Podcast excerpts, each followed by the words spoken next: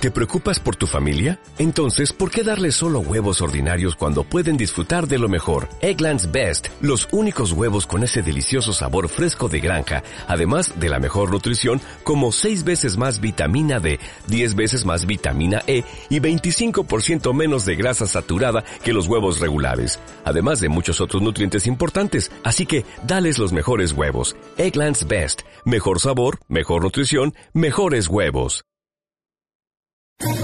¿Quieres especular en la bolsa de la mano de un profesional? Operativadax.com. Recibe al momento en tu móvil las compras y ventas que realiza Alberto Iturralde sobre el índice DAX. Nunca ha sido tan sencillo ganar en bolsa. Operativadax.com. Analizamos sesión con Alberto Iturralde, responsable de díasdebolsa.com. Don Alberto, muy buenas noches. Muy buenas noches. Bueno, cuénteme, porque hemos tenido una sesión bastante flojita a lo largo del día. Parecía que sí, que no. Al final ha aguantado el tipo. Bueno, pero fíjate, estamos en los mismos niveles de hace un par de semanas, pero, pero, pero, eh, índices como por ejemplo el Dow Jones, que prácticamente cotiza en esos mismos niveles, en todo ese periplo de dos semanas para cotizar en el mismo sitio, ha recorrido varias veces de ida y vuelta a la zona 16.000 y 16.600. Es decir, lo que tenemos es un gran nerviosismo para por ahora no dar grandes noticias. Así es que los intradiarios están haciendo de las suyas.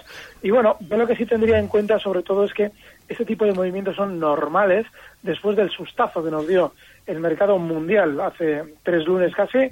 Pues lo más normal es que veamos este tipo de volatilidad, nerviosismo, no sea, de alguna manera no sea roto la vajilla en el sentido de que eh, seguramente antes de continuar cayendo, como hemos comentado aquí en alguna ocasión que es probable que suceda, lo normal es que antes veamos rebotes y en cierto modo a eso es lo que estaban apuntando los tres grandes americanos con sesiones erráticas, pero que el cierre se está produciendo en máximos de la sesión.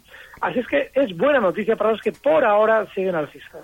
Buena noticia, por lo tanto, para los alcistas. Hoy, protagonista Kroger, arriba un 5,34, 37,29. Ha presentado cuentas al mercado, ganó un 25% más en el segundo trimestre. Sí, lo que pasa es que con todos los eh, títulos, ahora vamos a, de nuevo a ver eh, situación, una situación muy eh, de buenas noticias en torno a este tipo de compañías. Fíjate, en esa zona 37 con, bueno, ahora mismo estoy viendo Kroger, dime el ticker, por favor, creo que lo tengo mal. KR. KR. Eso es. Sí, pues lo tengo bien, en 37 con 37,29, eso es. Eso es, vale. Pues ahora hay que tener en cuenta que valores como este precio Kroger lo que nos está realizando durante estos días es una subida lógica para publicar buenos resultados. Se realiza un rebote después de caer, fíjate, este precio vino cayendo desde zonas de 40, pues en muy pocas sesiones, el recorte fuerte que tuvo el resto del mercado lo realizó desde 40 hasta 34 y en esa zona 34 ahora está rebotando. Una vez que está rebotando es normal que la propia compañía nos esté dando buenas noticias, pero en principio hay que también tener en cuenta que en la zona 36, 37, hasta ahora mismo en 37, 39, comienza ya a decelerar para seguramente ir frenando. Así es que mucho cuidado con entrar ya en valores que han rebotado después del susto del otro día. Eh, quería preguntarle también por Gillette Sciences, ¿cómo lo vemos? Ahora mismo 109, eh, arriba un 2,22% al cierre. A ver si abro este título. Vamos a ver. Le digo el ticker si lo quiere, GILD, lo tiene. Ahí lo tiene, pues eh, venga. Fíjate, si tuviéramos que preparar una estrategia en un valor, tengo ya uno preparado para darte luego. Ahora vamos con las estrategias. Sí, si pudiéramos preparar una también nos serviría Gillette Science, porque hay, un, hay una, una, característica muy importante en algunos valores y es que después de realizar ese movimiento lateral que hemos descrito en los índices, ahora están cerrando también en máximos y en la parte superior del movimiento lateral. Lo que quiere decir es que seguramente, seguramente tiendan todavía a romper un poquito más alza ese movimiento que en el caso de Gillette está justo en la zona 109,90 está pues, hoy cierra eh, prácticamente 109,50, con lo cual le quedaría 40 eh, centavos para romper al alza y el objetivo probable alcista ronda la zona 113 dólares. Nuestro stock tiene que estar claramente en los 108,30, pero es uno de esos títulos, Gillette, que seguramente todavía va a tener un poquito más de subida. ¿Y cómo vemos Starbucks? Ahora cierra en los 56,53, arriba un 2%. Bueno, el caso de Starbucks, se me va abriendo el gráfico, bueno, es el de un precio que ha tenido una caída muchísimo más fuerte que los demás.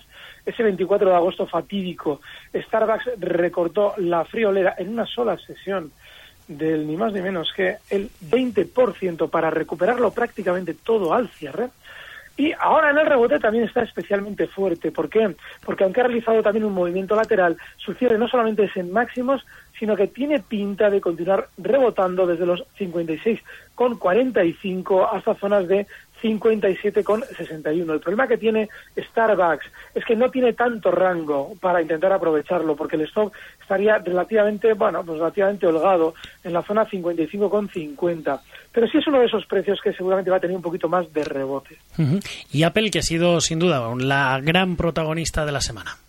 Bueno, Apple, ojo porque, aunque comentemos Apple en cierto modo en el corto plazo ahora, hay que recordar ese dato que siempre doy cada vez que sale este valor, y es que han llegado a publicar una, película sobre la compañía cuando la compañía había realizado su estratosférica subida ya hasta zonas de 135. Así es que ojo porque la colocación de títulos ha sido inmensa.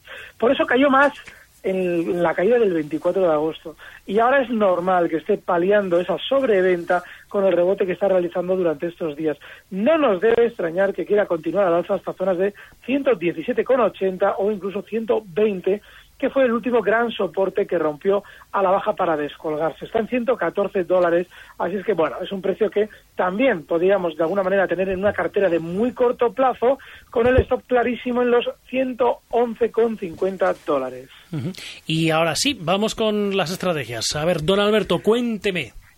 Fíjate, me he estado, buscando y rebuscando un valor que no solamente no replicara con fidelidad el resto de los índices, sino que ya hubiera llegado en la caída a una zona de soporte importante que en el pasado ha aguantado. Y uno de ellos es Ameren Corporation, Ameren sin más, es decir, si buscan Ameren lo van a encontrar. Está cotizando ahora mismo, cierra en los 38,73 dólares. Bueno, pues seguramente si abrimos ese gráfico de largo plazo, se verá con facilidad que justo el soporte es la zona en la que se ha parado en la sesión justo de ayer, en esos 38,20 dólares. Y de hecho también es uno de esos títulos, aunque no haya tenido una, una subida especialmente importante, hoy sí está cerrando en máximos de la sesión. Con lo cual, lo normal es que esté armando un rebote que la pueda llevar desde esos 38,73, 38,74 dólares hasta zonas de 39,70. Si queremos entrar, el stock tiene que estar claramente en los 38,20 y ese objetivo alcista en los 39,70. Pues don Alberto Iturralde, como siempre, un placer tenerle aquí en el cierre. Gracias por acompañarnos. Muchas gracias, un fuerte abrazo. Un abrazo, amigo. Hasta luego. Recibe al momento las operaciones de Alberto Iturralde vía SMS en tu móvil. Operativa DAX.com.